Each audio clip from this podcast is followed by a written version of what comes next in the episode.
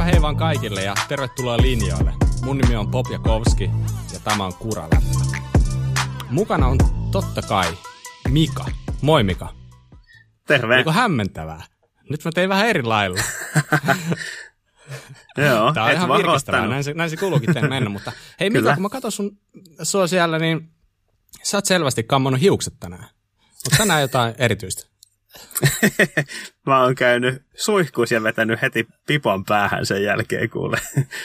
Sillä saa mun Aivan. tukan kammattua. Alright, alright. Ei, kun, siis mä ihan luulin, koska mä itse olen laittanut tänään vähän parempaa päälle, nimittäin tänään, tänään on hyvin erikoinen keissi. On syytä Tänään laittaa on tietyllä... Kyllä. Tänään, on- tänään on tavallaan vähän niin kuin juh, juhlaan, juhlaan aihetta, nimittäin jotain muutosta on nyt luvassa. Ja tämä muutos tulee olemaan toivottavasti pysyvää. niin me ainakin toivotaan. Ja tota, niin, niin, pitäisikö meidän nyt, kun me nyt ollaan niin umpisurkeita tässä pyörittämässä, niin antaa vaan tulle, tulle se, että mitä me oikeasti tässä niin yritetään sanoa. Eli. Eiköhän. me ollaan saatu kuraläppään tavallaan uusi tyyppi mukaan. Ja. Mm. kyllä. Ja meillä on siis nytten vakiovieras. Eli vieras, tai en mä tiedä voiko häntä enää kutsua vieraaksi, koska hän alkaa olla meille jo pikkuhiljaa aika tuttu ja varmaan tulee jatkossakin. Mutta kumminkin, vakiotyyppi, joka tulee meidän mukaan aina kun mahdollista. Ja Mm. niin. Pitäisikö meidän paljastaa, paljastaa nyt vaan? Anna mennä. Eli meillä on suuri ilo ja kunnia toivottaa Kuraläpän vakiovieraaksi Salla Oksanen. Moi Salla. Moikka Bob, moikka Mika, jee, Moi. mä oon täällä. Yes. Kiva. Ol, oli, oli, oliko hyvä tämä meidän esittely? Mä vähän ootin, ootin taas, että mitähän sieltä nyt tulee, kun sä tuossa tota, rakensit tuota jännitystä, mutta niin tota, joo, ihan hyvä tämä oli. Mutta mä itse olen miettinyt tässä sitä, että te luulitte, että hei no pyydetään vaan toi Salla yhteen jaksoon, että niin tää on ihan tälleen viato, että se puhuu varmaan sen kaksi tuntia tai viisi tuntia ja sitten me päästään siitä eroon, mutta hei täällä mä oon ja tänne mä jään. Toivottavasti, toivottavasti tämä kuulijoillekin käy. Kyllä mä luulen, kyllä mä luulen. Mä itse Kyllä. asiassa sitä kävisi varmaan paremmin, jos minä ja Mika tästä pikkuhiljaa siirryttäisiin takavasemmalle ja No, no. saisit hoitaa, hoitaa homma loppuun. Mutta, mutta joo, esittely nyt oli vähän hutera. Ei olisi tarvinnut kovin kovaa puhallusta, niin se olisi hajonnut kuin korttitalo, mutta se pysyi jotenkuten kasassa ja saatiin sut esiteltyä lopulta. Mutta kaiken kaikkiaan niin ihan niin kuin uskomaton juttu, että sä oot halunnut lähteä mukaan meidän kanssa tekemään tätä, koska niin, niin, mehän päästiin tekemään sun kanssa yksi jakso, ja se jakso oli, oliko se numero 13, muistanko Joo. oikein? Joo. Joo, eli, eli jos Salla ei ole teille tuttu, niin me ei nyt käydä sitä koko tarinaa enää uudestaan läpi.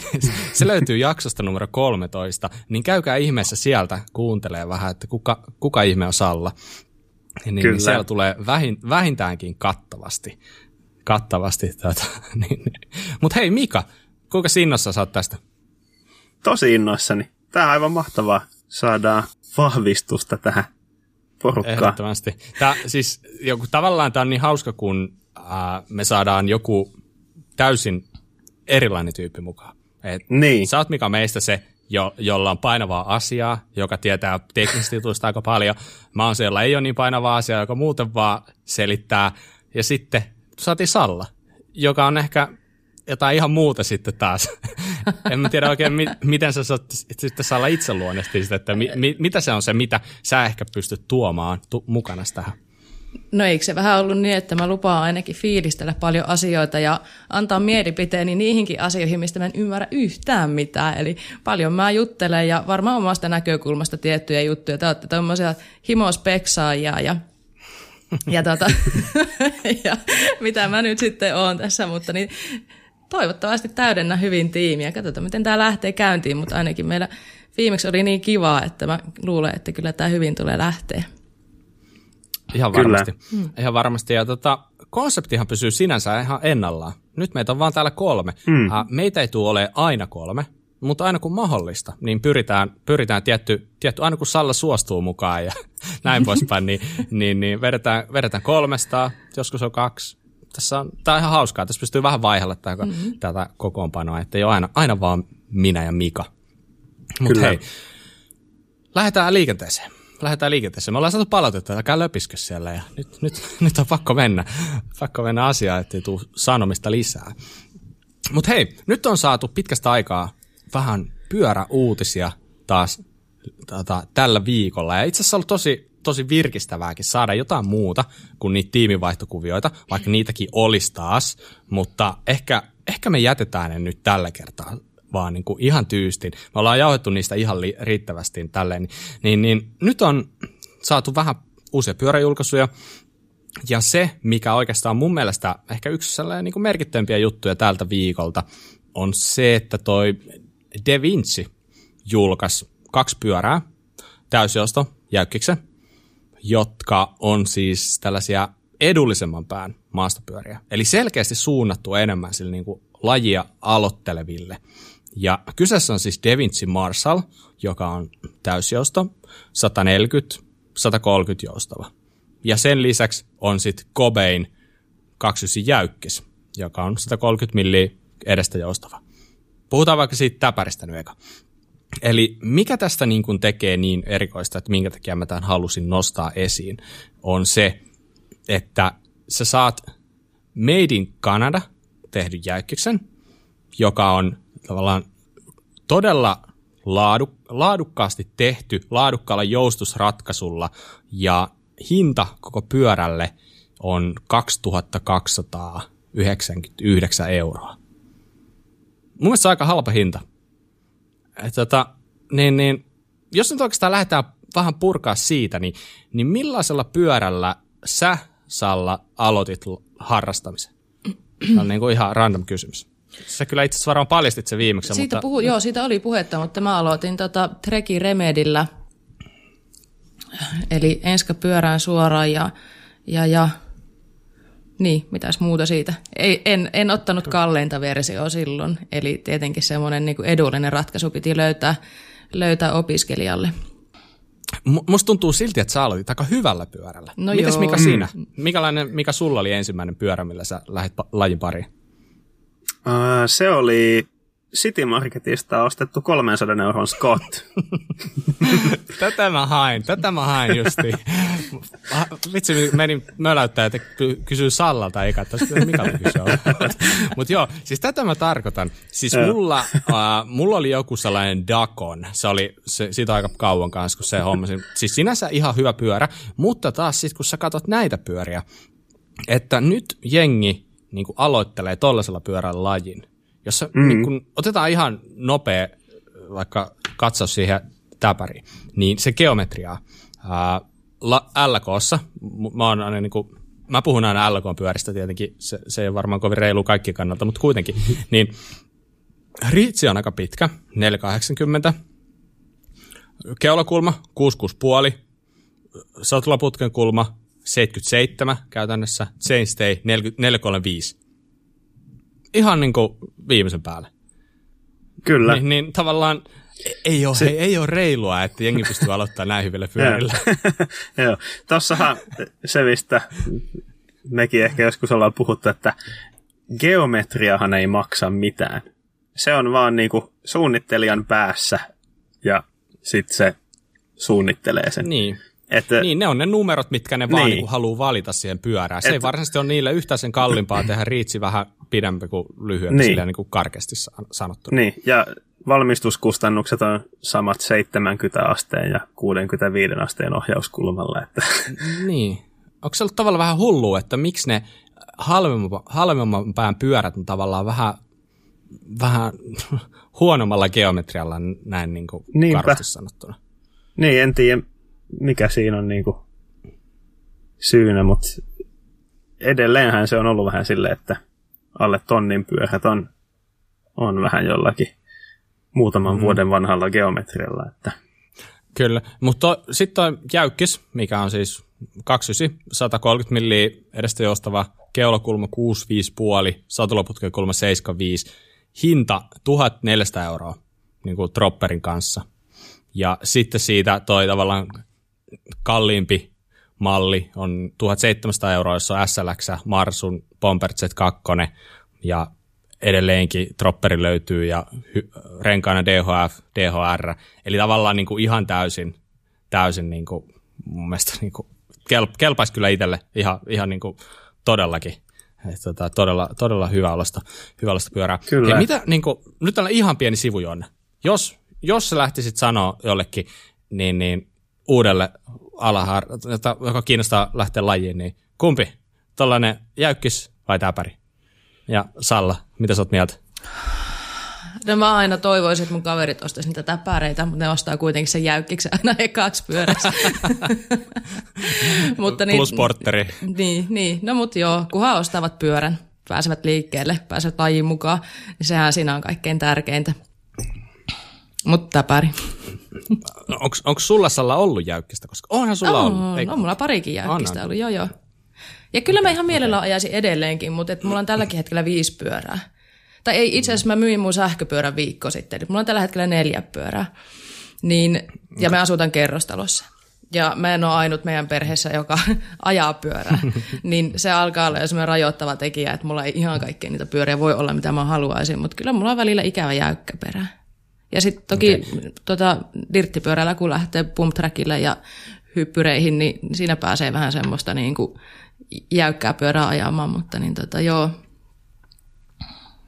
Kuulostaa hyvältä. Hei Mika, sama kysymys sulle. Jos joku sun kaveri ensimmäistä pyörää ostaisi, niin sanoisitko sä, että ostat tällainen puolitoista tonnin jäykkis vai vajaa tonni lisää ja täpäri? Niin, se on, se on vähän, vähän vaikea. Yleensä kun joku aloittaa harrastuksen, niin aika usein, kun aloittaa maastopyöräilyharrastuksen, niin budjetti on aika tiukka. Että mm. siinä mielessä se voi tuntua liian isolta panostukselta se 2-2,5 tonnia täpäriin, vaikka se on tosi hyvä hintalaatusuhteeltaan, niin kuin näyttäisi oleva. Kyllä. Että vähän riippuu, riippuu tilanteesta. Kyllä. Mutta uh, no okei, okay. mä sanon, mä sanon niinku sen, mitä, mitä mä oon mieltä, ja ehkä mä vähän huonosti teiltä kysyin, mutta se, mitä mä oon, mä oon itse, niin mä oon, vähän ehkä sanoisin just silleen, että osta mieluummin se jäykkis sen takia, että sillä on hyvä opetella ajamaan. Mm. Sillä on tavallaan hyvä opetella niitä Totta. taitoja, ja sitten sen jälkeen, kun siirtää päriin, niin ihan varmasti se on niin, kuin niin sanotusti maksanut veronsa se, että sä oot, sä oot sillä jäykkiksellä eka, mm. eka tavallaan opetellut ja tälleen, niin, ja tietenkin vielä plussaa se, että sulla olisi flätti polkimet ja tälleen, mutta se, että mieluummin laadukas jäykkis kuin halpa täpäri on mun mielestä se sellainen, niin kuin, mm. mitä, mä, mitä mä lähtisin suosittelemaan. Mm. Mutta nyt ei lähetä, ei lähetä tuota, tästä kaidalta polulta, polulta niin kuin yhtään se enempää. Hyvä. Hei, Salla, heitäpä sä jotain seuraavaksi. No niin, hei, eikä me jatketa näissä pyöräuutisissa sujuvasti no niin. seuraavaa. Eli äh, Ibis julkaisi tällä viikolla uuden alumiinisen äh, Ripley AFn, ja Tota, Riplistähän oli jo se hiilikuituversio julkaistu aiemminkin, niin tämä, että se tehtiin nyt alumiinisena, niin se oli tietenkin uusi juttu. Ja tota, samalla se keulakulmakin loiveni yhden asteen, eikö vaan, eli 65 Kyllä. ja puoleen. Ja tota, tota, tota, Mä en käy nyt niin tarkkaan läpi noita kaikkia speksejä, vaikka mä tuohon kyllä otin kaikki tiedot jo ylös, että no niin, speksaillaan nyt. Mutta mä haluaisin kuitenkin kuulla Bob vähän sulta tätä. Eli kun tämä pyörä julkaistiin, niin varmaan ennen kuin se edes oli Pink Bikeissa, niin sulla oli jo se linkki käsissä, että nyt on kova, ja sä jaoit sen tonne meidän tota, yhteiseen chattiin.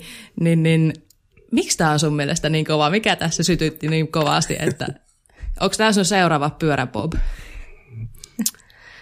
Itse asiassa, itse asiassa mun on pakko myöntää, se on vähän no, nologi, nologi juttu, että mä yhtäkkiä erään päivänä huomasin, että mun feedit alkoi täyttyä niin kuin Ibiksen kuvilla, Ja sitten mä katsoin, että okei, siinä on toi Rippumo AF, että monta kuvaa siitä, että mikä, mikähän juttu tämä nyt on. Ja en sitä kiinnittänyt sen enempää huomiota. Ja sitten mä, niin kuin, sit mä niin kuin, tavallaan tuli uudestaan jossain vaiheessa että mitä ihmettä ne Rippumo AF-kuvat tuolla pyörii taas. Sitten mä rupesin katsoa tarkemmin, että ei, ei se ole Rippumo AF, se on Ripley AF. Ja sitten mä olisin, että wow, että nyt, nyt niin kuin aletaan puhua asiaa, koska kyllähän tota on tavallaan odoteltu ja niin sanotusti toivottu.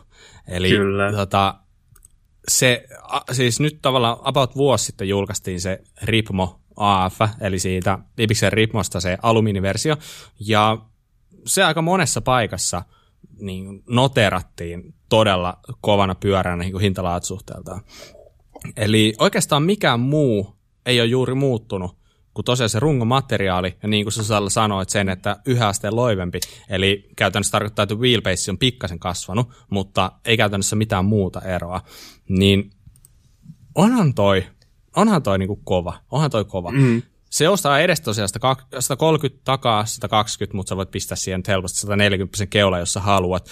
Ja väittäisin, että jos sä nyt ajat Suomessa pyörää, niin kyllä sä tuolla yhdellä pyörällä melkein, melkein mitä vaan voisit ajaa. Mutta tota, hei, mitä mieltä te olette siitä? Ja varsinkin sitten se ulkonäöstä. Joo, tota, kyllä vähän sama, mitä Bob sanoit siinä, että, että silloin kun Ripmo AF julkaistiin, niin alkoi odottaa tätä Ripley AF. Oikeastaan mä oon siitä päivästä, kun Ripmosta tuli AF, niin odottanut, että tulisi Ripleystä kanssa. Nyt se on sitten nähty. Ja tosiasiallinen geometria ja hintalaatusuhteeltaan tosiasiallisen näköinen setti munkin mielestä, mutta miksei ne voi tehdä sitä vaakaputkea suoraksi? Miksi siihen pitää tehdä se outo mutka? Kato, ne haluaa vähän sitä standoveria matalammaksi. en tiedä. Mutta, mie- okei, okay, hei Salla, mä haluan kuulla sun mielipiteen kanssa. Siis tota, mä, mä, Mun mielestä tämä on, jo, niinku, tää on, tää on jo ihan pyörän näköinen pyörä. Musta on niinku, ja, ja noin niinku mitat, mitä tuossa pyörässä on, niin tämähän kuulostaa tosi hyvälle. Mulla on tota, itse asiassa yksi mun suosikkipyörä, mitä mä ikinä ajan, on eh, Santa Cruzin Tallboy 2021 malli, kun ne uudisti sen, ja aika paljon samoja numeroita on siinä, niin aivan törkyisen hyvä pyörä. Et mä uskon, että tämä on kanssa hyvä, mutta mun on pakko myöntää, että mulla on ollut Ibistä kohtaa aina semmoinen pieni, mm, ei, ei. Että aika paljon ne saa tehdä, tehdä että mulle ikinä tulisi Ibis. ja tota, tästä saatoin puhua ja sitten en tiennytkään, että porukassamme on joku, jolla on Ibis. Mutta tota, Joo, mulla, mulla on edelleen jäänyt joku semmoinen vamma siitä, että kun se vanha mojo oli, oli niin mojovan näköinen, että mä, mä en niinku päässyt yli enkä ympäri siitä pyörästä, että niinku, et, et, et onko toi niinku tarkoituksella noin ruma vai että jäikö se auto alle. Mutta tota, niin, niin siitä jää semmoinen juttu, että, että mä en ole ikinä oikein noterannut Ibistä silleen niin kuin mielenkiintoisena pyöränä, mutta mun on ehkä pakko ruveta nyt vähän kääntää kelkkaa, että kyllähän ne rupeaa tolkkuuntumaan nämä ulkonäötkin näissä pyörissä. Ja, ja niin kuin sanottu, niin ulkonäkö ei kuitenkaan ole kaikki kaikessa. että itsekin, kun Santa Cruzin Nomadi julkaistiin, niin mun mielestä se oli äärettömän rumaa pyörä. Se näytti mun mielestä heinäsirkalta. Mutta se oli kuitenkin mun seuraava tuleva pyörä ja se oli todella hyvä pyörä ajaa, on edelleenkin, se on mulla edelleenkin se pyörä, niin ja hei, silmä tottuu, silmä tottuu, etkä se sitä pyörää näe silloin, kun sä ajat. Nykyään mun mielestä se nomadi on hyvän näköinen. Ehkä mun mielestä joskus se vanha mojokin voisi olla vielä hyvän näköinen, kun mä sitä tarpeeksi pitkään tuijottaisin. Aivan. Mulla on yksi sellainen kysymys, ehkä, ehkä suunnattu enemmän Sallalle. Vaikuttaako sulla sun mielipiteeseen tai sun asenteeseen Ibistä kohtaan mitenkään se, että, että ne pyörät on itse asiassa suunnitellut nainen? Ai, mä en tiennytkään tätä asiaa. Hmm. Tota... Eli siellä on tällainen kuin Roxy, Roxy Low, tai joku vastaava, mm. kuinka se sanotaan. niin tota, hän on siis suunnitellut esimerkiksi Ripmon, ja on ilmeisesti ollut Riple, Riplinkin kanssa niin kuin tekemässä. Mun mielestä se on aika siisti juttu. On, siis toi on ihan äärettömän hieno juttu, ja mä en todellakaan tiennyt mm. tota. Mutta tota, tuliko Kyllä. siitä mun silmissä paremman näköinen, niin ei välttämättä. Mut et, tota, ei vielä. Ei vielä mutta toi oli kyllä tommonen hyvä pieni, pieni detaili, että niin tota, joo, koko ajan rupeaa kuulostaa vaan paremmalta. ja, mutta se on aika jännä just, että esimerkiksi niin kuin Ripmon, Ripmon, mikä on siis 29 tällainen ää, pitkäjoustoinen trail kautta enduropyörä, niin ää, sen on suunnitellut nainen, joka on itse siis, siis en nyt voi sanoa, että lyhyt, mutta kohtuullisen lyhyt kumminkin moneen miehen verrattuna, ja silleen nimenomaan just siltä kantilta katsottuna, että, että hän on suunnitellut nimenomaan kaksi ysipyörä. Ja tälleen. Ja hän siis sitäkin tietenkin ajaa sillä. Ja tälleen, niin tota, mä, mä nimittäin joskus kuuntelin sellaisen podcast, podcast-jakson, mikä käsitteli häntä, ja oli musta tosi mielenkiintoista juttua, että jos, jos, jos jostain tota, että muistaakseni Vital MTPstä löytyy, niin, niin kannattaa kyllä kuunnella. Mutta, mutta jos palaa nopeasti tuohon Ripley AF, niin pakko munkin nyt sanoa, että vähän on niin kirveellä veistetyn näköinen, mutta toisaalta mun mielestä se sopii ihan hyvin. Ei se niin tarvi mm. olla. Niinpä. Ei se välttämättä se tarvi olla se pyörä mun mielestä sitä niin kuin sellaisia, mm. sellaista säihkettä ja timantteja. Mä ymmärrän, että jollain muulla on erilainen mielipide, se on ihan fine. Mutta se on se mun mielipide, mun mielestä se on ihan jees, ihan jees, että se on tehty ajoon, se on tehty, siitä on tehty Eh, niin kuin enemmän niin kuin työkalu tavallaan. Ja mun mielestä se ajaa asiansa. Mm. Mun mielestä se on kyllä myös kirveellä veistetyn painoinen. Se on aika järkyttävän painoinen tuollaiseksi lyhy, lyhyjoustoiseksi trail pyöräksi. Se oli tota, Mutta... melkein neljä kiloa oli Iskarin kanssa toi runkosetti paino. 3,8 taisi olla XL kokoisena. Mm, oliko niin painava? Kun jostain mä katsoin, että se painaa 650 grammaa enemmän kuin kuitu. Bike Rumorissa ne oli punninnut se, laittanut vaalle. Okei, okay, okei. Okay. Kai se on sitten vaan uskottava, ei siinä auta. Se oli aika, joo. aika hevi. Toi on hyvä aihe, ei mennä siihen. No joo, mutta siis se, sehän se, niin sehän on suunnattu niille, jotka ei niin välitä painosta. Sehän on niinku, ne, jotka haluaa luotettavan pommin varmaan pyöhön. Niillähän se on suunnattu. 3,3 on valmistajan lupaama paino, mutta niin kuin tiedätte, niin valmistajan lupaama painot, niin ne nyt ne on, ne on niitä valmistajan lupaamia painoja, ei, ei niillä ole sinänsä muuta merkitystä. Joo. Mutta ihan nopeasti, siinä on kierrekeskiö, ISCG-täpit, äh, boosti, taka, takapää ja DV-linkki, ja sama linkustosysteemi kuin Ripmossa, eli siinä on itse asiassa käytössä puslat, joka, niin kuin mulla oli pieni, sanotaanko, pieni, pientä ennakkoluot niitä kohtaan, mutta nyt kun on niistä ollut vähän kokemusta, niin ehdottoman hyvät. Ja siinä on elinikään takuu niille puusille. Että, Se on aika tota, kova. Toi on, toi on ihan saletisti tulee myymään paljon. Niin kuin tällä hetkellä vähän ongelma Ipiksessä muutenkin ja melkein kaikilla muillakin merkeillä. Että se on se puolitoista vuotta melkein, niin kuin, niin. ei nyt ehkä ihan, mutta ainakin vuosi joudut venäilemään. Näin on. Hei, saanko, saanko mä kysyä teiltä tähän väliin, koska niin kuin ehkä nyt kuulukin tästä mun puheenvuorosta, niin mä en ole hirveän paljon tutustunut, mutta siis tuoko joku, joku Ibistä Suomeen vai pitääkö se tilata sitten itse internetistä? Tuo oli hyvä kysymys. Oh. Ei tuo. Ruotsista löytyy lähimaahan tuo. Joo. Ja Ibiksellä on tota oma verkkokauppa myös, mutta se taisi olla Briteissä, että mä en tiedä miten se nyt mm. Brexitin jälkeen on. Onko siinä tullut jotain? Joo. Kyllä, kyllä. Mutta tosiaan niin Ruotsista löytyy lähi jälleenmyyjä, että valitettava juttu. Olisi tosi kiva nähdä niitä enemmänkin Suomessa. Ja niillä on oma, niillä on oma kannattajakuntansa kyllä Suomessa, mm. että niin ihan vinkkinä vaan, jos joku miettii, että mitä, mitä pyörää voisi niin. lähteä tuomaan, niin vaikka Ibis. vaikka, yes. Joo. Sitten jos siirrytään seuraavaan pyöräuutiseen, niin Propane ilmoitti tuossa muutama päivä sitten, että ne nostaa pyörien hintoja koko mallistos. Ja tätä on nähty vähän vaivihkaa monelta, monelta valmistajalta, mm. mutta Propane ihan niin kuin ilmoitti suoraan, että nyt hinna nousee. Ja, ja kertoi syynkin vielä, että ää, merirahdin hinta on ää, tai me, ei merirahdin hinta, vaan kaikki merirahti on varattu, myyty loppuun niin pitkäksi aikaa eteenpäin, ettei ne meinaa saada runkoja Aasiasta, Aasiasta sinne ja osia. Että ne joutuu, käy, ne joutuu käyttämään lentorahtia tota, py, pitääkseen edes jollakin lailla kohtuullisena ra, noi, tota, toimitusajat.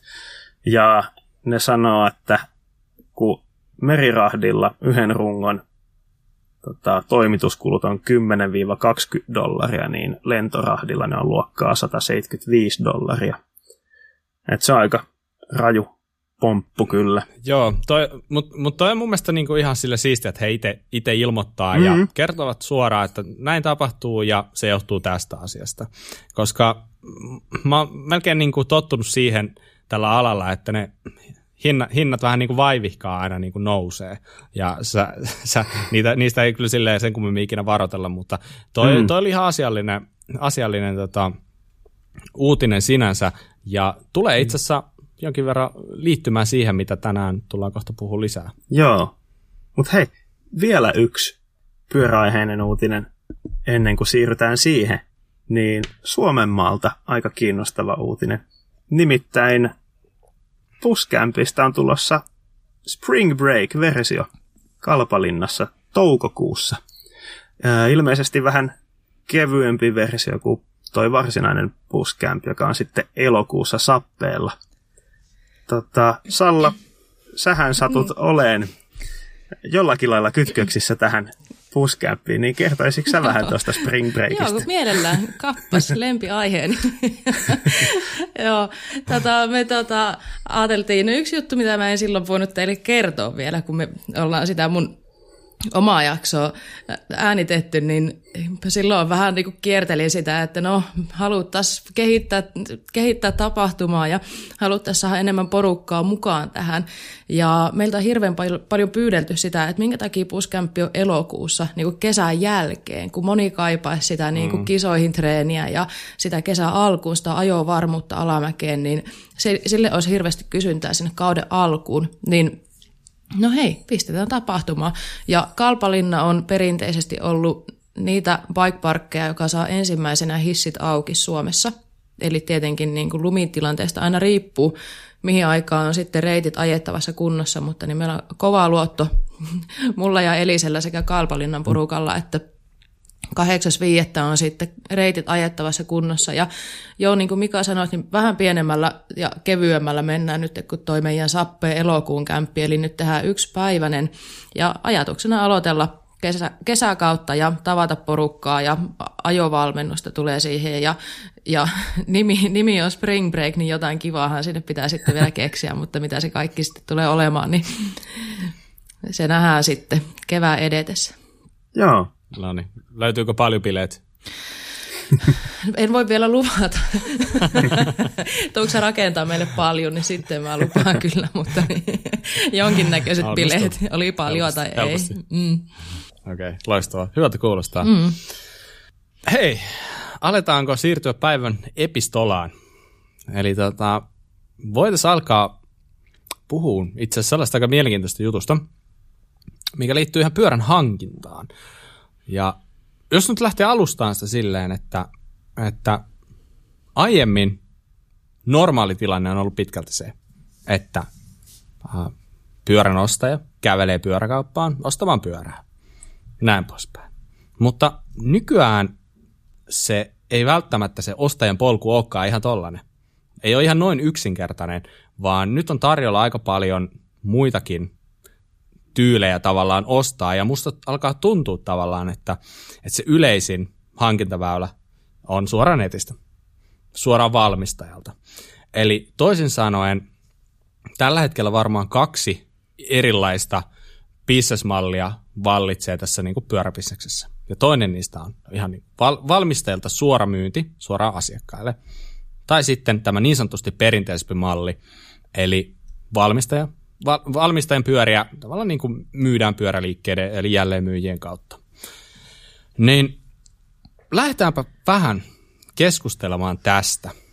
Ja mitä, oikeastaan nyt mun on heti pakko niin kuin paljastaa kuitenkin se, että jos joku ei vielä tiennyt, niin meillähän on niin kuin ihan alan ekspertti mukana, eli Mika. Sä oot Mika ollut Rosella töissä useamman vuoden. Joo. Ja Rosehan on aika pitkään mun käsittääkseni toteuttanut tällaista suoramyyntimallia. Kerropa vähän tarkemmin, että kuinka, niinku, kuinka, pitkä, tai kuinka vanha juttu tavallaan tuollainen suoramyyntijuttu on. Joo, tosiaan vähän reilu kuusi vuotta olin Rosella töissä. Öö, Rose, niin, Rose Bikes GmbH tota, se 1900-luvun alussa alkoi sellaisena yhden miehen ompelukone- ja polkupyörähuoltoliikkeenä. ne oli ketjuvetoisia koneita molemmat. Ja, tota, mutta kasvoi sitten ajan mittaan ja 80-luvulla taisi tulla postimyynti mukaan siihen. Eli saat katalogin kotiin ja sitten sä voit täyttää lomakkeen, että tällaisia ja tällaisia osia haluaisin tilata ja lähetät kirjeellä sinne. Ja sitten tulee paketti ja lasku mukana postissa joskus myöhemmin. Et ennen internet-aikaa jo Rose teki tota postimyyntibisnestä kivijalan ohessa. Ja sitten tietysti netin myötä tuli verkkokauppa ja kasvoi siitä. niin. Onko Salla ostanut ikinä pyörää tavallaan niin kuin suora, suora myyntimallilla, eli suoraan valmistajalta? Mm, en, ö, en. Mä oon kyllä tilannut yhden on-onen pyörän, eli sehän tulee suoraan sitten sieltä valmistajalta, mutta siinä vaiheessa en ollut harrastanut vielä niin kovin pitkään, niin mä en itse olisi osannut lähteä tilaa sitä, ja mä näen semmoisen ihanan vaaleanpunaisen skandaalipyörän siellä niiden nettisivuilla, niin tilattiin se sieltä netistä, mutta kuitenkin paikallisen pyöräkaupan avustamana heidän kauttaan sitten, että mä olisin tilannut varmaan jotain ihan väärää kokoa tai muutenkin, niin, niin vastaan kyllä ja ei. Avustettuna olen tilannut netistä. Siis no. mä en ole itse asiassa ikinä ostanut suoraan, suoraan valmistajalta. Mulla on ollut, mulla on ollut aika paljon pyöriä, mulla on ollut melkein 40 pyörää tässä viimeisen 10 vuoden aikana, tai vähän reilu 10 vuoden aikana, että se on aika kova tahti, mutta en ole tosiaan kertaakaan ostanut, ostanut niin kuin suoraan myyntinä, että se on tietyllä lailla niin kokematta, mutta sinänsä niin kuin siinä, siinä ei ole mitään sellaista, mit, mitään sellaista niin erityistä, mistä nyt ei, ei pystyisi puhumaan. Anteeksi, mun pakko kysyä. Siis sanoitko sä, että 40 pyörää melkein viimeisen kymmenen vuoden aikana? Mun kaverit aina nauraa mulle sitä, että kun mä mukavaa ihan tosi tiuhan tahtiin pyöriä, mutta ei mä, en mä lähelläkään tuota tahtia kyllä, että mä ihailen kyllä, sua. Val- valitettavasti. Mahtavaa. kyllä, va- vaimokin ihailee. Ihan varmasti. Kuinka oletkaan nyt tehokas? Niinpä. Jossain asiassa mä oon tehokas. Okei. Okay. Hei, lähdetään miettimään tätä hommaa niin kuin valmistajan kantilta. Et mitkä asiat puoltaa erinäinen niin bisnesmallien puolesta ja vastaan. Niin mitä, haluaisitko sä Mika alkaa vähän kertoa sitä, että mi, mikä on niin kuin se etu pyörävalmistajalla, että minkä takia heidän kannattaa toimia vaikka tällainen suoramyynti niin kuin bisnesmallilla? Mm suoramyynti bisnesmallin edut pyörävalmistajalle. Siinä on äh, ain, ainakin yksi merkittävä tekijä, että pyörävalmistajalla on hyvin kaikki kontrolli mm. siinä lähellä itsellä hallussa. Ää, äh, ei ole niin paljon muuttujia sitten sen jälleenmyyntiverkoston ja maahantuojien kautta siinä. Ja sitten kuluttajan näkökulmastahan siinä on se merkittävä etu, että ne yleensä pystyy myymään pikkasen halvemmalla niitä pyöriä, kun siinä ei ole niin monta väliaskelta siinä valmistajan ja asiakkaan välissä. Niin välissä tuntuu, että pystyy myydä aika paljonkin halvemmalla. Joo, kyllä.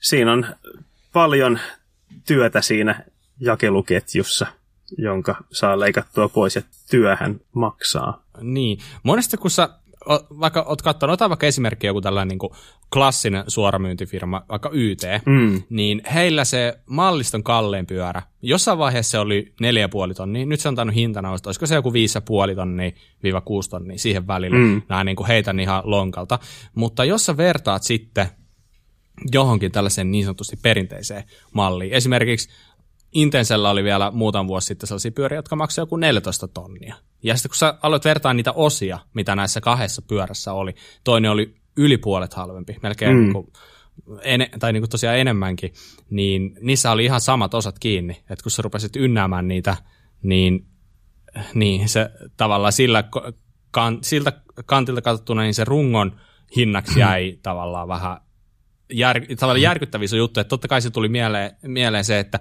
että joku tästä välistä ottaa ja aika mm. paljonkin. Niin, niin, niin. Mutta se on ilmeisesti nyt tämä niinku pointtikin siinä, että mitä enemmän välikäsiä, sitä enemmän, enemmän syöjiä mm. matkan varrella. Ja myös se itse pyörävalmistajan koko organisaatio, tuotekehitys, markkinointi, kaikki, minkä kokoinen ää, firma siinä on kyseessä, että jos nyt miettii vaikka YTtä, se on aika pieni firma loppujen lopuksi. En tiedä paljonko niillä on töisväkeä, mutta no, ehkä joitakin se kymmeniä. Se aika isolta. No, liikevaihto joo, mutta tota, paljonko niillä on oikeasti listoilla työntekijöitä, en tiedä.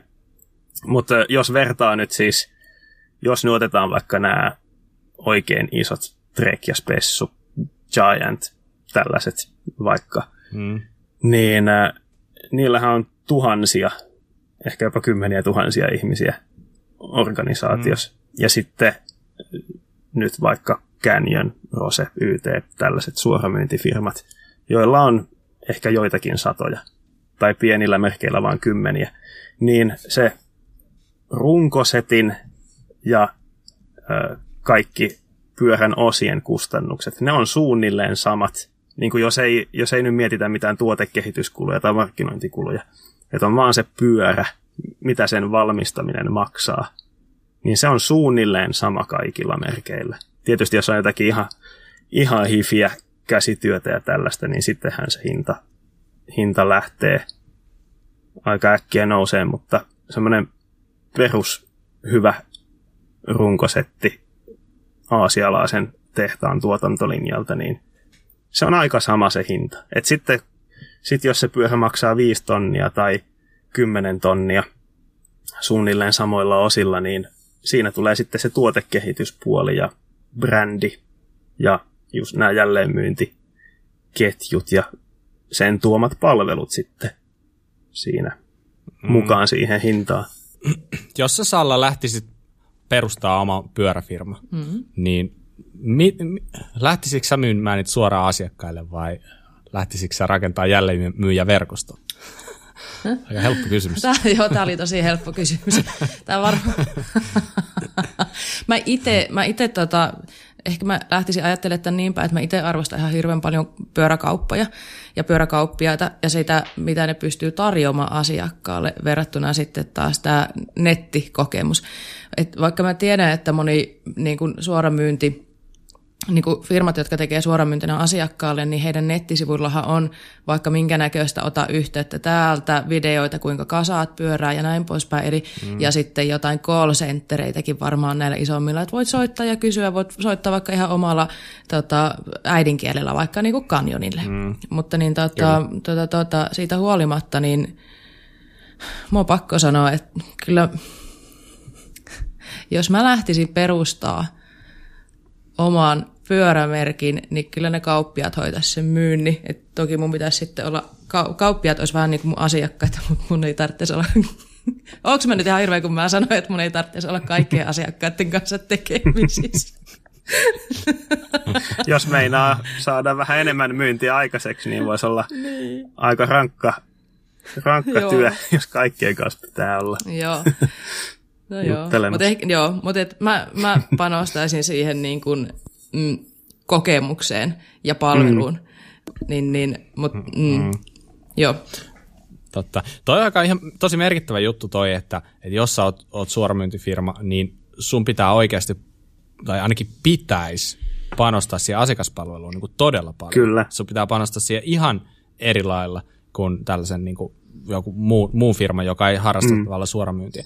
Mutta nyt kun rupeaa miettimään näitä uusia merkkejä, jotka tulee alalle, niin musta tuntuu, että ne ihan järjestää harrastaa tätä suoramyyntiä.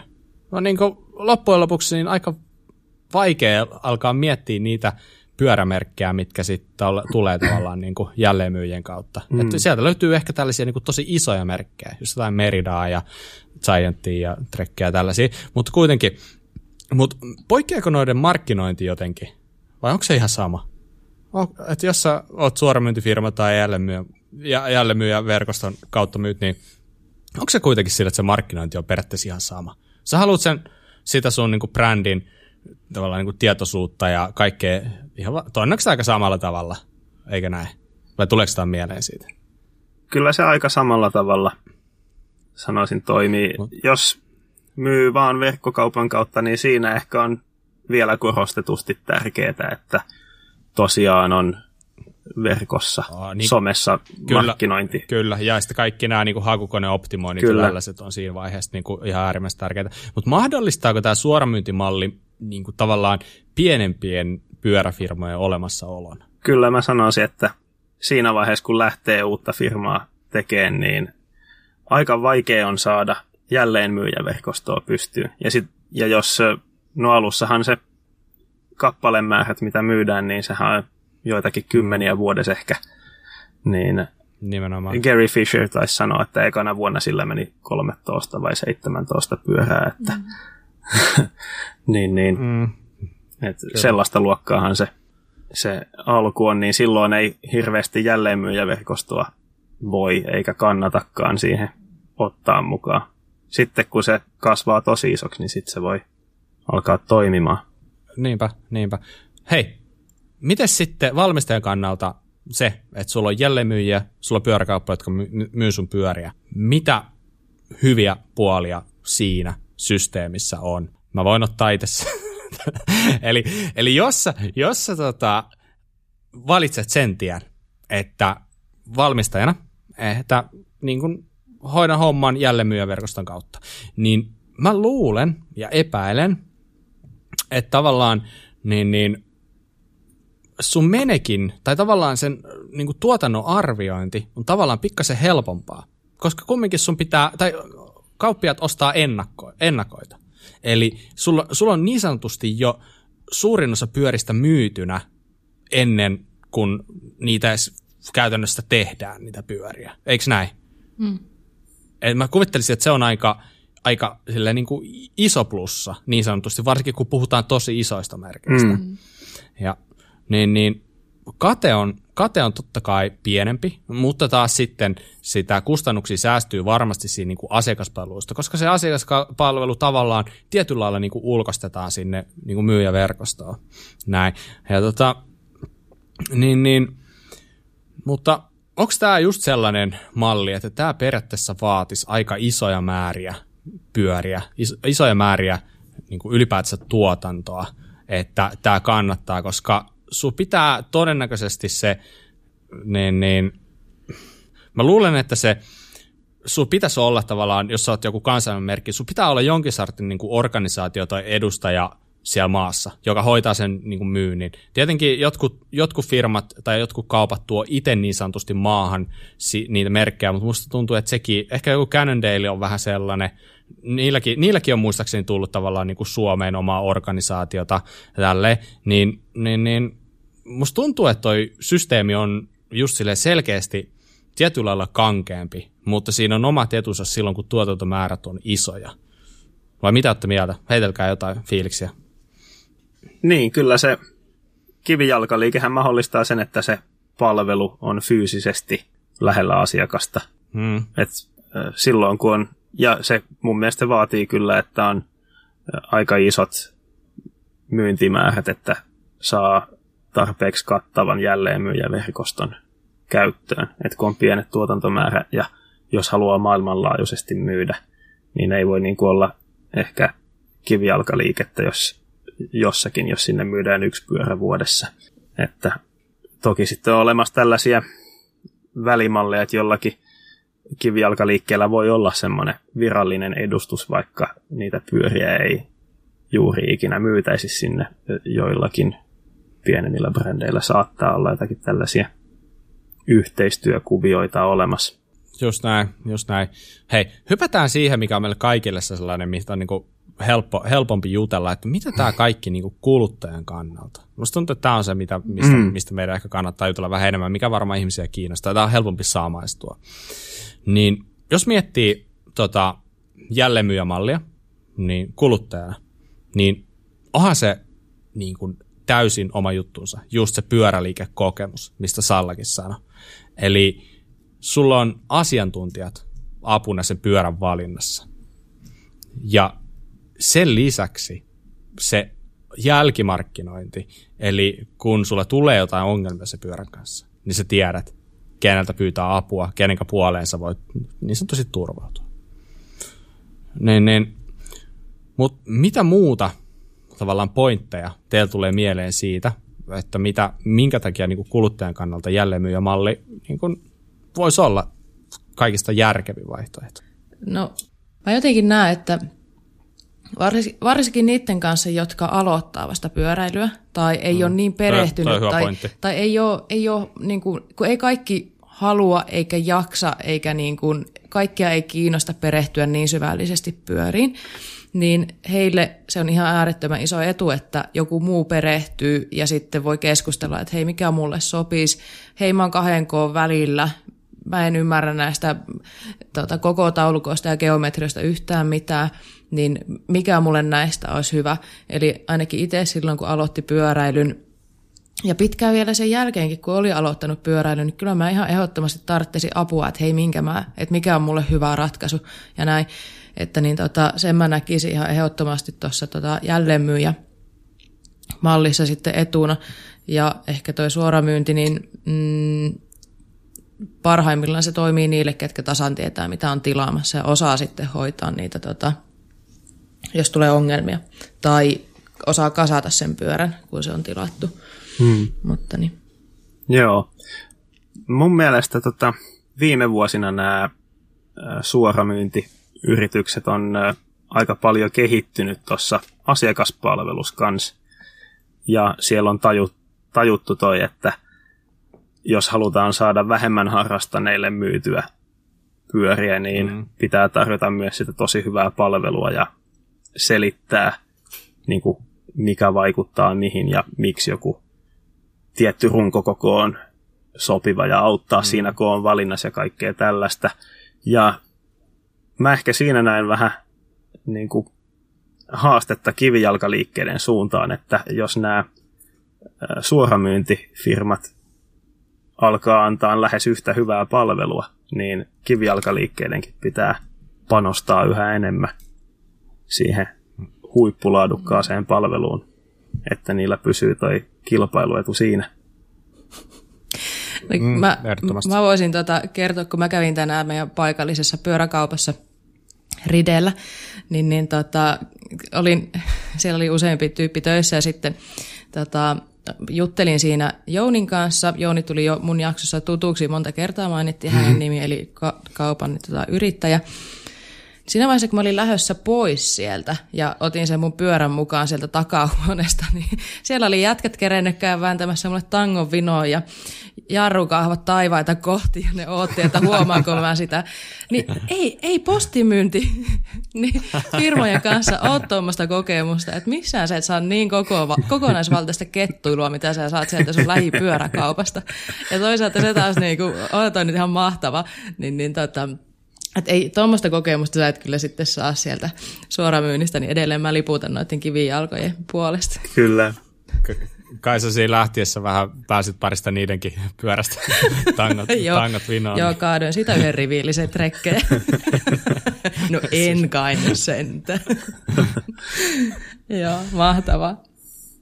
Mm. Mutta jo parhaimmillaan Joo. tulee tosi tutuiksi noiden kauppi, kauppiaiden ja kauppojen työntekijöiden kanssa. Ja se taas lisää Kyllä. sitä kokemusta, että on helppo mennä keskustelemaan ja kyselemään niitä juttuja. Mitä tutummaksi ne tulee, niin, niin, niin sitä, niin kuin, no, sitä helpommaksi se käy. Ja ne tuntee mm. myös sut asiakkaana ja tietää vähän minkälaista sä ajat ja ne ymmärtää, että jos me en osaa vaikka sanoa kaikkein teknisimpiä sanoja niille, ne ymmärtää sitten puhua sillä niin kuin mun tasolla ja mm näin, niin tota, se on mun mielestä kanssa ihan selkeä etu, että jos sitten on tuttu kauppa.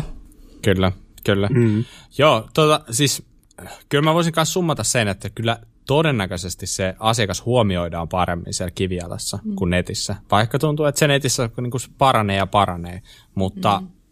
on siinä, niin kuin, en mä tiedä pystyykö netin kautta tekemään mitään vastaavaa kuitenkaan kuin se, mm. mitä, minkälaista palvelua sä voit parhaimmillaan kivijalka, kivijalkaliikkeessä saada.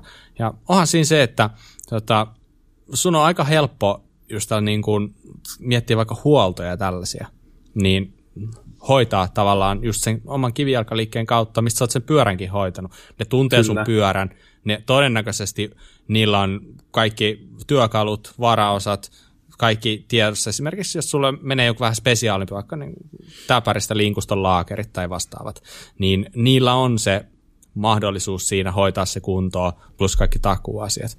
Eli kyllä se niin kuin näissä tavallaan teknisissä jutuissa, niin se pyöräliikokemus on edelleen aika vertaisavailla.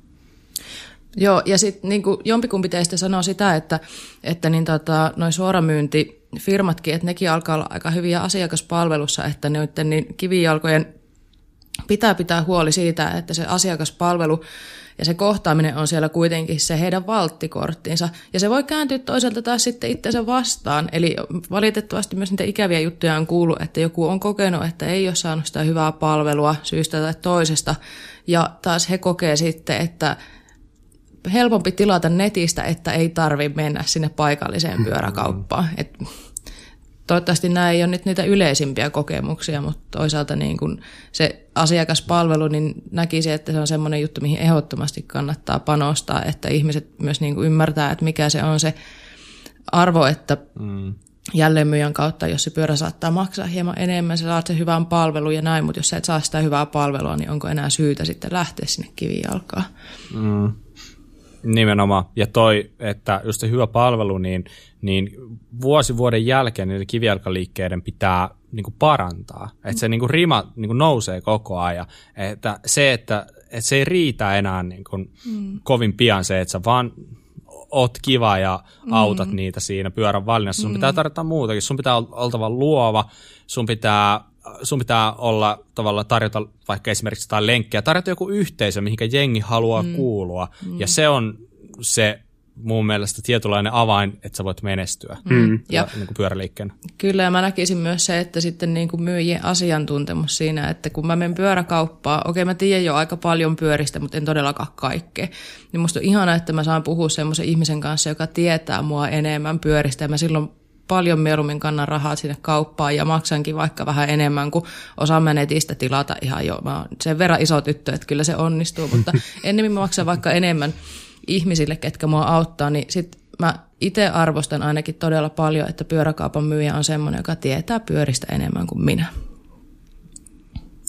Kyllä, Kyllä. ja se on varmaan aika, aika lailla niin kuin usein se tilanne kuitenkin. Harvo, harvoin ne ehkä, jotka sitä pyörää menee pyöräliikkeestä ostaa, niin on sellaisia, jotka, jotka, jotka välttämättä niin kuin oli, olisi, olisi mitään mestareita siitä. Että mä luulen, että sieltä pyöräliikekokemukseen kuuluu se, että sieltä haetaan sitä, sieltä haetaan sitä asiantuntemusta. Mm. Ja niin se, niin se kuuluu mennäkin. Mm. Mutta tota, uh, niin, niin, jo, muutama sana myös siitä vähän, että tuosta suoramyynti, suoramyyntimallista niin kuin kuluttajan kannalta, mm. niin ihan selvä juttu varmaan, että tavallaan hinnat on halvemmat. Mm.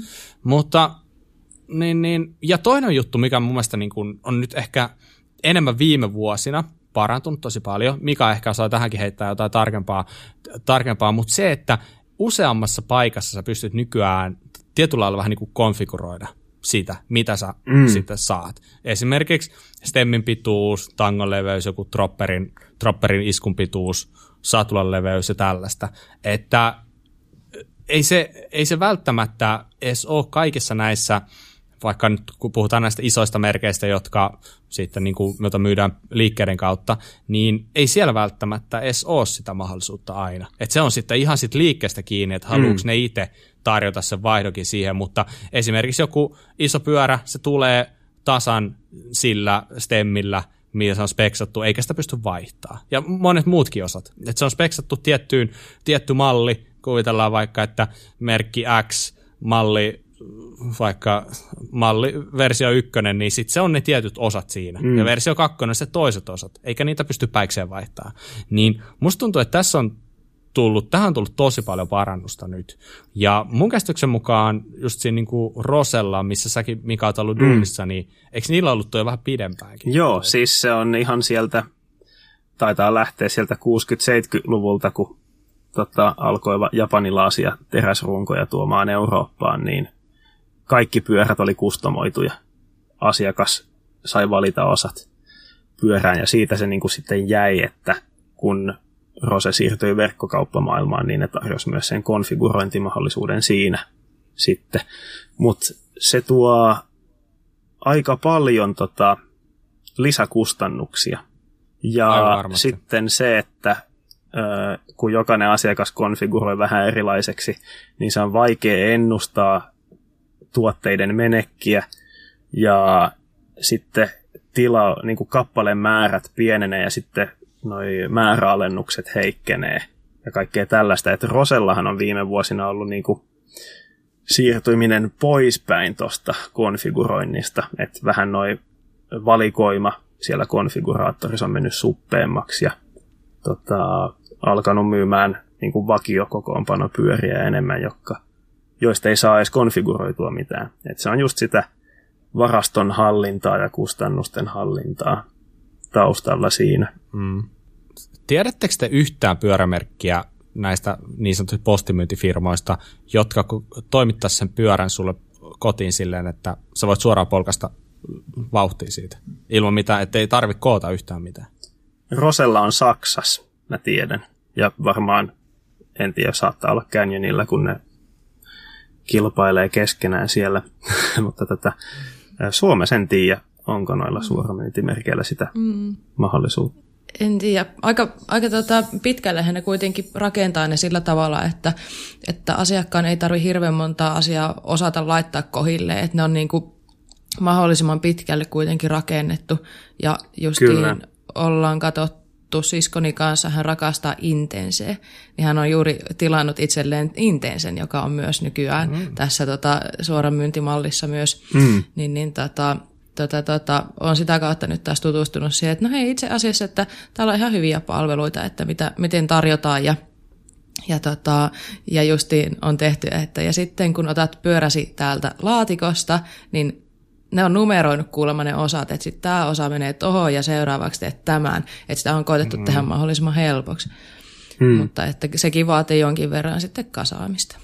Joo, vaihteet ja jarruthan on yleensä säädetty, että mm. etukiekko joissakin tapauksissa irti, joissakin tapauksissa sekin on kiinni. Ja ohjausta onko käännetty tai irti. Mm. Että aika vähällä yleensä selviää mm. avaamilla pääsee ajamaan. Mm, mutta, mutta siis mä törmään aika paljon jossain niin kuin somessa sellaisia viesteihin just, että joku on tilannut pyörä ja niille oikeasti hyvin yksinkertainenkin homma voi olla tosi haastava. Mm. Totta kai, mä ymmärrän sen. Kun sä oot ekaa kertaa tekemässä jotain, niin ei se, ei se ole niin yksinkertaista, vaikka että voisi kuvitella, että polkimien kiinni laittaminen on varmaan monen harrastajan mielestä aika helppo homma, mutta jollekin, joka ei ole ikinä mm. nähnytkään polinta, tai silleen niin kuin mummopyörässä kiinni ehkä just just, mutta tälleen niin kuin polinta irtonaisena, niin sekin voi tuottaa aika paljon epävarmuutta. Mm-hmm. Eli niin, niin, mä luulen, että, että se on edelleen se sellainen heikkous noissa. Eli kun, mm-hmm. Mutta varsinkin, jos, niin kuin, jos he haluaisivat tavoitella niitä aloittelijoita, niin niiden pitäisi tarjota Suomessakin sellainen palvelu, että joku tällainen niin kuin, liikkuva mekaanikko tulee sitten kotiin hoitaa se homma ja laitetaan niin kuin pyörä, pyöräkuosi ja säädöt kuntoon ja se on sitten siinä. Että se tavallaan, niin, niin, mutta taas kustannuksethan niin kuin nousee ihan mielettömästi tuollaisessa. Kyllä.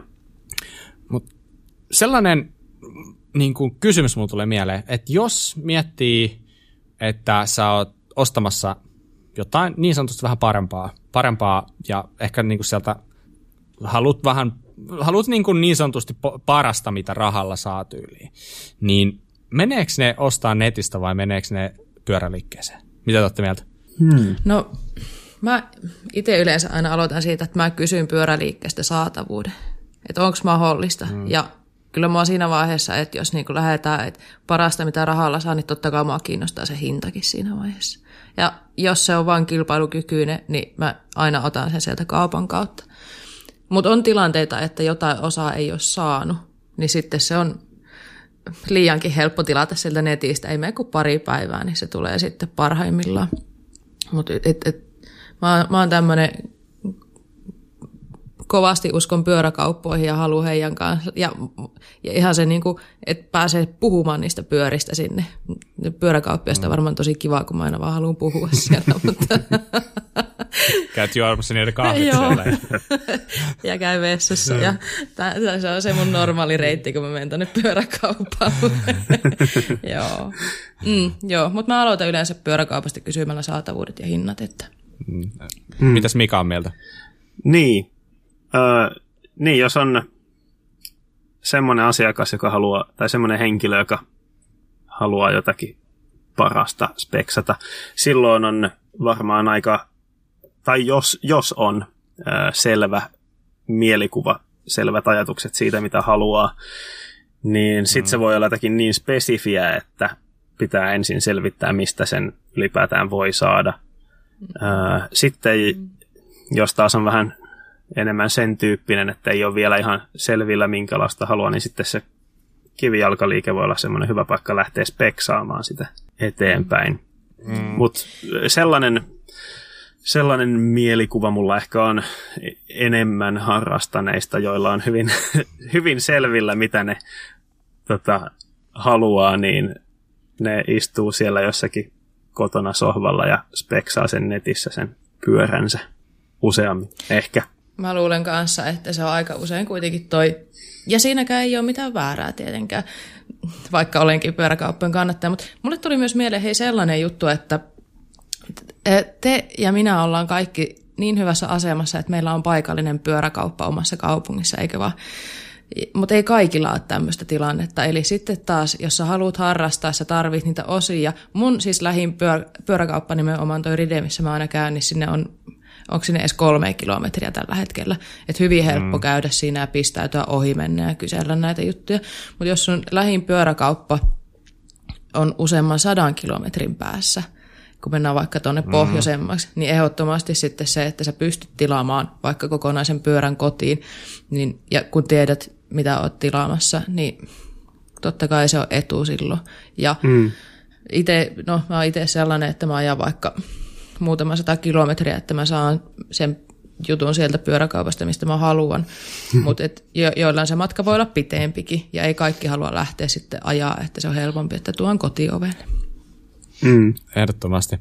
Ehdottomasti. Tota, mä, mä luulen, että just niitä high, siis mun käsitys siitä, että mitä sellaiset high-end pyörien ostajat, mitä ne tekee, meneekö ne nettiin vai liikkeeseen, niin, niin ne, se, se riippuu niin paljon siitä, että millaisen, tyyp, millaisen tyypit ehkä on.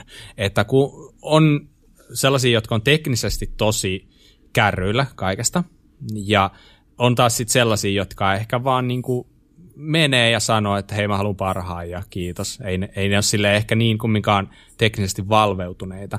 Niin ehkä, ehkä si, si, siihen nojaten hieman, niin mä oon vähän ehkä sitä mieltä, että ne, jotka on itse teknisesti enemmän kärryllä, ne todennäköisesti tulee tilaamaan netistä, mm. mutta taas sitten voi olla oikeasti sellainen tilanne, että sä, sä haluut jonkun tietyn jutun ja sen saa vaan oikeasti sieltä pyöräkaupasta. Mm. Niin et esimerkiksi niinku, just joku spessu on vähän sellainen pyörä, että sun on vähän turha lähteä sitä yrittää netistä saada, kun ei sitä oikein saa, ja trekki on vähän varmaan sama. Mm. Että, ne, ne, mutta tota, sitähän me itse asiassa tuossa hirveästi puhuttu, että on olemassa myös tällainen vähän niin kuin hybridimalli, mitä esimerkiksi Trekki ainakin toteuttaa, Kyllä. eikö näin? Joo. Eli Voi. kertokaapa sen nopeasti mulle, kun eihän mä siitä tiedä mitään, että miten se toimii. Niin, siis Trekillä on olemassa myös verkkokauppa, mistä voi ikään kuin tilata pyörän suoraan valmistajalta. Sitten vaan tota, valitaan siinä tilausvaiheessa, että mihin liikkeeseen se sitten tulee se pyörä, missä ne sitten laittaa sen ajokuntoon ja sieltä saa noutaa pyörän. Et se on semmoinen hybridimalli, missä on tosiaan se verkkokauppa, missä tilaa suoraan valmistajalta, mutta sitten kuitenkin kivijalka on mukana siinä palvelupuolella. Niin, mun mielestä toi kuulostaa aika hyvältä. Mm-hmm. Kyllä.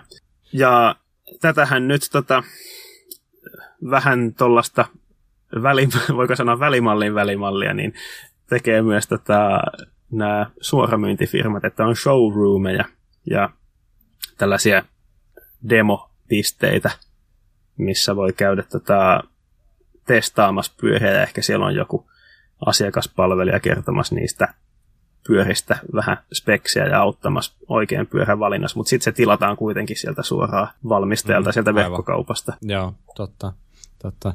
To, tuli muuten mieleen tuosta, kun Salla, Salla sanoi tuosta, mainitsit sana intense. Itse, itselläkin siis vielä vuosi sitten, mulla oli kaksikin sellaista, mutta nyt ei tällä hetkellä yhtään.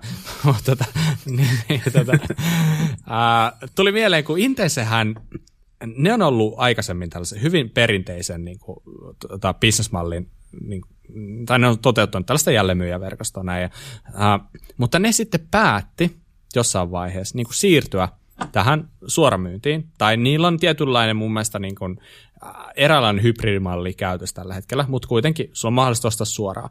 Ja ää, yhdessä yössä niin hinnat tipahti ihan sairaasti.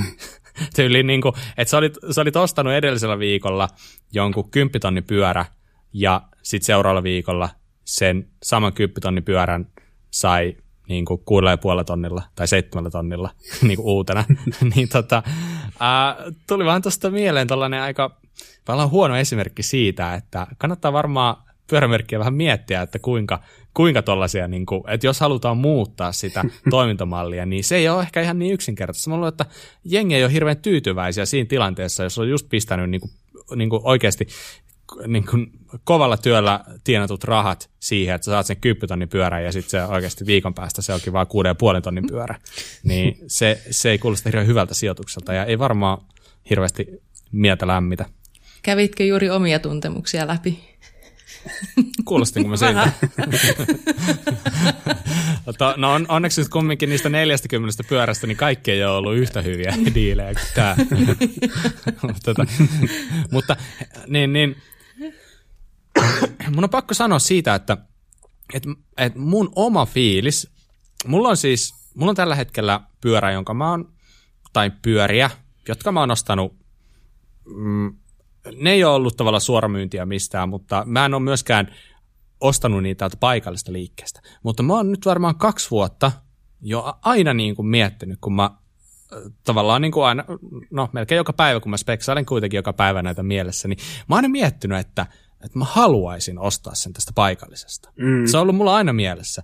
Ja tavallaan mä niin kuin odottanut sellaista hyvää mahdollisuutta siihen, että tavallaan että olisi niin kuin lompakossa tarpeeksi rahaa ja että siellä olisi, olisi tavallaan sitten, että tietenkin jälleenmyyjillä on aina ne omat merkkinsä, mitä ne edustavat. Että sieltä löytyisi sitten se kiinnostava malli. Niin, niin tavallaan se on tosi jännä, että mä oon ajatellut pitkään niin, koska kun mulla on ollut esimerkiksi mulla on tällä hetkellä just niin kuin IBIS ja siihen ei ole maahantuojaa. Eli se toisaalta tarkoittaa sitä, että jos jotain menee rikki tai joku varaosa, mitä satut tarviimaan, niin sä et saa niitä siitä lähikaupasta, et todellakaan. Niin mä oon tavallaan joutunut aina elää silleen, että mulla on kaikkea hommattu varaosana itselleni niin kun sen takia vaan, että mä pystyn olla niin sanotusti sille, silleen, että mä pystyn nukkua yöni rauhassa. Mm. Että mulla on, mulla on uudet laakerit sinne, jos jotain menee ja tälleen. Mutta sitten mä huomaan myös se, että kun mulla vaihtuu aika usein ne pyörät, niin mä oon aina hommannut ne varajutut sinne. Ja nehän ei ikinä sitten sovi siihen seuraavan pyörään. Että tavallaan niin kuin, tiedätkö, vaan sit, sit mä varmaan yleensä dumppaan sen pyörän mukana sinne seuraavalle omistajalle. Eihän se niistä mitään maksa mulle. Niin tavallaan, että mä oon varmaan niin kuin 5-6 kertaa tehnyt sen virheen, että mulla on aina siellä niin kuin ostettu tois, tois, varmaan parista euroa pistetty kaikenlaisia varausia, joita mä en sitä ikinä olisi tarvinnut. Mm-hmm. Niin se olisi vähän fiksumpaa ehkä, että ne varausat olisi siellä, jää, siellä niin kuin lähikaupan hyllyllä ja mm. sitten sä voisit käydä ostaa niin sitten, kun sä tarvit niitä. Mm. Mutta tällaista. Mm. tällaista. Mutta tota, niin. Tuleeko teille jotain mieleen tästä, tästä hommasta? Mun mielestä se on muuten aika jännä, että mun mielestä aika usein noi isommat ainakin firmat tuntuu olemaan saksalaisia. Onko se vaan minä vai onko se oikeasti niin? Saksa on semmoinen pyöräilymaa kyllä, että jostakin syystä sieltä tulee monta aika isoa merkkiä. En tiedä syytä. Niin, no, mm. niin, on niitä muutama muukin tietenkin, esimerkiksi jostain Briteistä ja tälleen, Aha. mutta ehdottomasti nuo isommat on mun mielestä mm. tyyli kaikki, kaikki niin kuin saksalaisia. Mm. Mm. No, ei siinä mitään, se on hieno maa. Mutta hei, niin, tuliko teille tähän aiheeseen vielä vai aletaanko siirtyä pikkuhiljaa suosituksiin? No mä voisin vielä kysyä teiltä yhden jutun aiheeseen liittyen. Eli tota, mä en tiedä, ootteko te niin kokenut tätä, että kun ihmiset, jos tilaa netistä pyöriä, varsinkin jos niin tietää, että saa vähän halvemmalla, niin ootteko te kokenut, että teidän niin kaveriporukassa tai sitten siellä niin harrastusporukassa puhuttaisiin siltä, että niin sulla on toi postimyyntipyörä. Että sitten ne, kellä on ne niin hienommat pyörät sieltä kaupasta, niin ne olisi niin parempia. Niin ootteko te ikinä kokenut tämmöistä niin kuin, tavallaan asennetta? Tai, ja onko sitä asennetta enää niin paljon? Mm, niin, mä, ehkä... Mä jo, niin, vastassa Mika.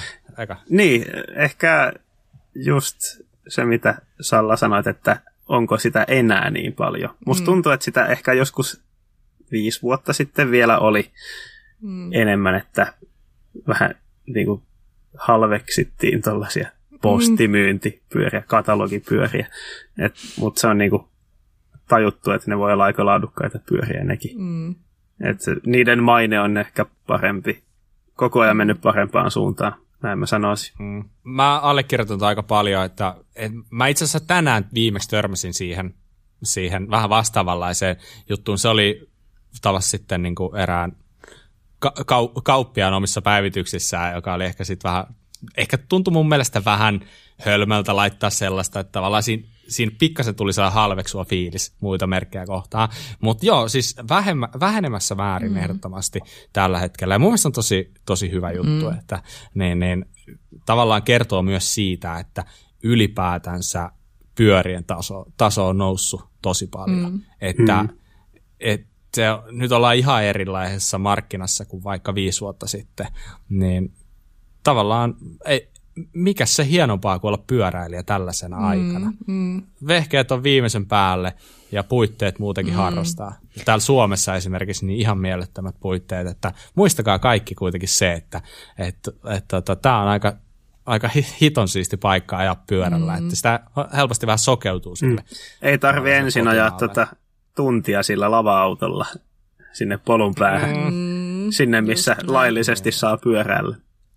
Nimenomaan. Kyllä. Joo, ja nyt... Tässä on, ihan, tässä on hyvä aihetta jollekin ihan omalle jaksolle. On ihan ehdottomasti. Nyt kun Mika sanoi toi, että, että niin kuin sinne missä saa pyöräillä, niin tästä meidän pitää puhua, koska eihän niin kuin kaikkialla ole näitä joka miehen oikeuksia ja näin, mm. mutta hei, säästetään tämä toiseen kertaan, nimittäin tästä riittää sitten taas seuraavalle puolelle toista tunnin juttu. yes. Ehdottomasti. Hei, lähdetään paketoimaan ja Mika, mä haluaisin kuulla eka sulta, mm-hmm. mitä sä haluaisit vinkata meidän kuuntelijoille tällä viikolla? Joo, mä kävin tänään päivällä lenkillä ja inspiroiduin siitä tähän tämän kerran suositukseen. Tota, mä ajattelin suositella talvityöhanskoja pyöräilyyn. Okei. Okay. Joo, tota, okay. koska niissä on parempi kulutuskestävyys kuin normaalissa pyöräilyhanskoissa. Mulla tota, aika usein tällaiset talvipyöräilyhanskat, niin on entisiä yhden, yhden talven jälkeen, niin talvityöhanskat kestää kyllä ehkä pari, kolmekin vuotta tätä kovaa ajan. Tämä on jotenkin niin läppä, kun mä, mä, siis mä oon itse aikanaan, kun ei ollut XCtä, niin mm. mä ajoin aina sellaisilla puutarhahanskoilla, tiedätkö Hei, mä muistan. Ja musta tuntuu, että aika moni muukin ajaa. mä muistan se. Joo. Mitä tämä niinku kertoo tästä lajista, että jengi ajelee? ei, mulla on semmoinen, mulla on semmoinen teoria, että kun talvihanskas on enemmän sitä pehmustetta, niin äh, pehmeä materiaali niin kuluu nopeammin kuin jos ne on tosi ohuet.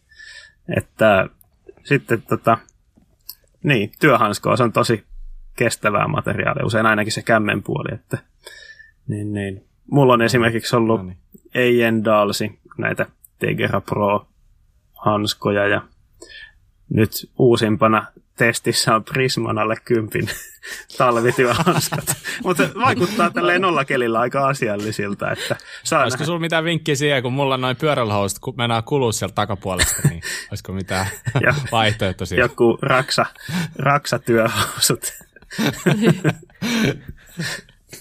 Alright. Ei mennä pidemmälle. Hei, yep. Salla, olisiko sulla jotain tarjota? No mä voisin. Mulla on tällä kertaa tota suositus, mihin mulla on ihan linkkikin. Viimeksi mulla ei sitä Loistavaa. linkkiä ollut, niin tota, mä voisin suositella toista podcastia, vaikka se millään tapaa onneksi kilpaile tämän kanssa, niin mä uskallan, uskallan tota, suositella myös Joo, toisia kyllä. podcasteja, mutta onko teille tuttu sellainen kuski kuin Matt McDuff? Kyllä. Tota, tota, tota, Kanadassa asustelee semmoinen freeride-kuski, joka ö, neljä vuotta sitten loukkasi itsensä tosi pahasti, kun ajoi tämmöisen loop de loop. Eli mitä nämä on? Semmoinen, no semmoinen lenkki, mi- mi- mitä ajetaan, ja hän oli tehnyt semmoisen niin ennätys suuren siitä, ja sitten se ei mennyt se temppu ihan niin kuin, hän kutsui sitä Loop of Doom nimellä, niin se ei mennyt se temppu ihan niin kuin hän oli suunnitellut, ja sitten hän tota, tota, tota, lenti sieltä lenkistä ulos ja oli lähellä, että hän kuollut. Ja sitten tota, hän on käynyt aika pitkän tien nyt siinä kuntouttamisessa ja sitä, sitä tota, edelleen tekee. Hän ajaa kyllä taas ja tekee pyörä tota, videoita ja on mukana, mukana vahvasti, mutta on ruvennut tekemään myös sitten tätä podcastia.